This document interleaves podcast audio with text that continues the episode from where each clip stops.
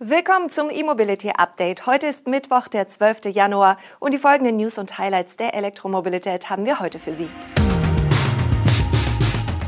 Maserati steigt in Formel E ein. Volkswagen will ID4 auch in den USA produzieren. Sika plant Markteintritt in der EU. Tesla hängt VW in China ab und fahrerloser E-Lieferwagen aus Kalifornien. Maserati steigt als erste italienische Automarke in die Formel E ein. Der Sportwagenhersteller gehört zum Mehrmarkenkonzern Stellantis und wird ab der neunten Saison mit dem dann neuen Generation 3 Fahrzeug in der Elektrorennserie an den Start gehen.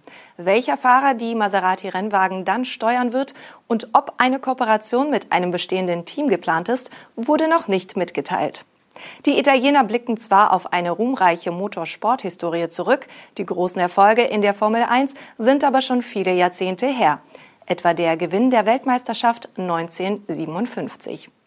Wenn Ende 2022 ein Rennwagen mit dem Dreizack-Logo in der Startaufstellung steht, wird es der erste Einsitzer-Rennwagen von Maserati seit mehr als 60 Jahren sein.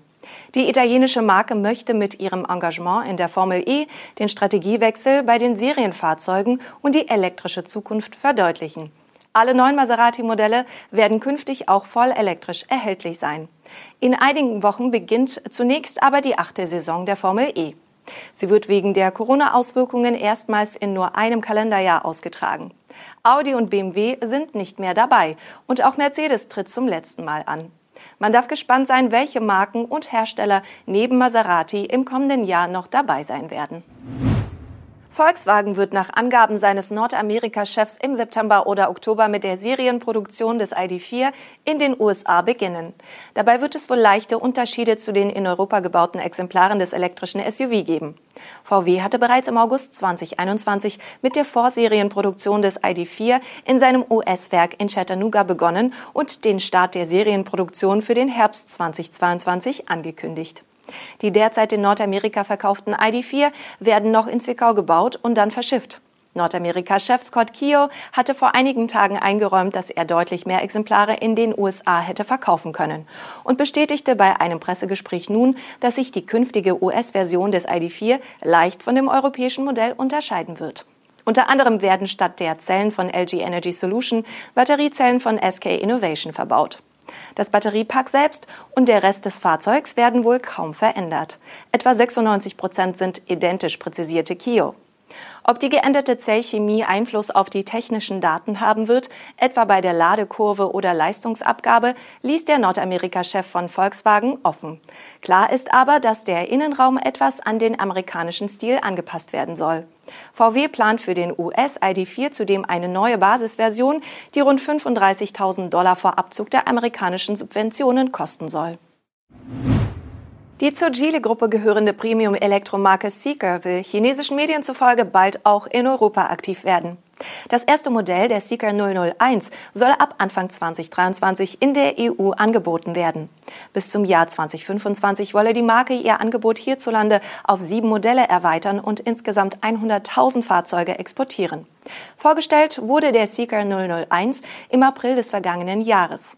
Die Produktion startete Anfang Oktober in der ostchinesischen Region Ningbo. Seit Markteintritt Ende Oktober 2021 bis zum Ende des Jahres wurden rund 6000 Einheiten verkauft, wie es in einem Medienbericht heißt. Im Oktober wurden noch 199 Fahrzeuge verkauft, im November dann schon über 2000 Einheiten. Im Dezember lag der Absatz bei knapp 4000 Fahrzeugen. Der knapp fünf Meter lange Seeker 001 basiert auf der SEA-Plattform der Geely Holding und kombiniert eine Doppelmotor-Antriebsleistung von 400 kW mit zwei Akkuvarianten A86 oder 100 Kilowattstunden. In der größten Konfiguration soll eine Reichweite von 700 Kilometern möglich sein, wobei es sich wie in China noch üblich um den NEFZ-Wert handelt. In China wird das Modell in drei Ausstattungsvarianten zu Preisen zwischen 281.000 und 360.000 Yuan angeboten. Das entspricht umgerechnet der Spanne von rund 39 bis 50.000 Euro. Allerdings sind die Preise nicht eins zu eins auf Europa übertragbar. Was ein importiertes Seeker Elektroauto in der EU kosten wird, ist noch nicht bekannt. Wir bleiben noch kurz in China. Dort wurden im vergangenen Jahr rund 3,3 Millionen New Energy Vehicles verkauft, also batterieelektrische Autos und Plug-in-Hybride. Der Dezember war mit 505.000 E-Fahrzeugen zudem ein neuer Rekordmonat. Das geht aus den Zahlen der China Passenger Car Association hervor. Im besten Monat des Jahres 2020, es war ebenfalls der Dezember, waren es noch 210.000 Einheiten. Der Elektromarktanteil in China stieg damit im Dezember auf 21,3 Prozent. Im Gesamtjahr 2021 waren es immerhin 15,7 Prozent, nach 5,8 Prozent Marktanteil im Jahr 2020, also eine Verdreifachung. Allerdings zählen bei diesen Angaben auch die exportierten Fahrzeuge mit. Bei den Herstellern zeigt sich sowohl im Dezember als auch im Gesamtjahr das übliche Bild.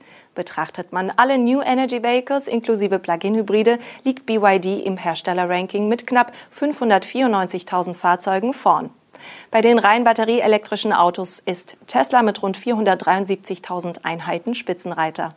Und betrachtet man einzelne Modelle, gewinnt sehr wahrscheinlich der Kleinstwagen Hongwang Mini EV mit fast 400.000 Verkäufen. Bei Volkswagen nimmt der Verkauf der ID-Modelle in China langsam Fahrt auf.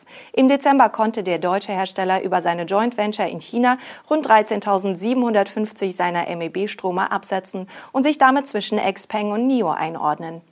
Im Gesamtjahr liegt VW aber wegen des schwachen Anlaufs hinter den beiden chinesischen Start-ups. Für das laufende Jahr peilen die Wolfsburger nach eigenen Angaben 140.000 ID-Verkäufe in China an.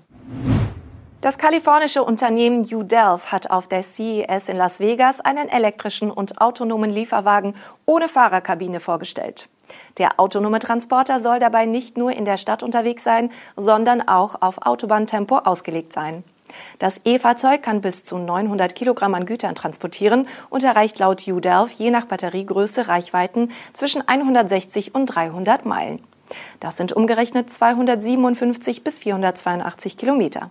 Der Akku ist entweder 90 oder 160 Kilowattstunden groß. Die Höchstgeschwindigkeit des U-Pod liegt bei 112 kmh. Zum E-Antrieb macht der Entwickler noch keine Angaben. Optisch erinnert der U-Pod aber an andere autonome Shuttles und Transporter. Die E-Antriebstechnik ist in der flachen Plattform verbaut. Die Räder sitzen an den äußersten Ecken der Plattform, um den verfügbaren Laderaum bei der Grundfläche zu maximieren. Ein großer Unterschied zu anderen Modellen, beim U-Pod ist die Plattform nicht komplett flach. An der Vorder- und Rückseite gibt es Aufbauten, in denen die autonome Fahrtechnik von Mobileye untergebracht ist. Nur der Raum zwischen diesen Aufbauten kann für das Frachtmodul genutzt werden. Bereits 2023 soll der Transporter kommerzialisiert werden. So viel aus der Welt der Elektromobilität für heute. Mit unserem E-Mobility Update sind wir am morgigen Donnerstag wieder für Sie da. Tschüss.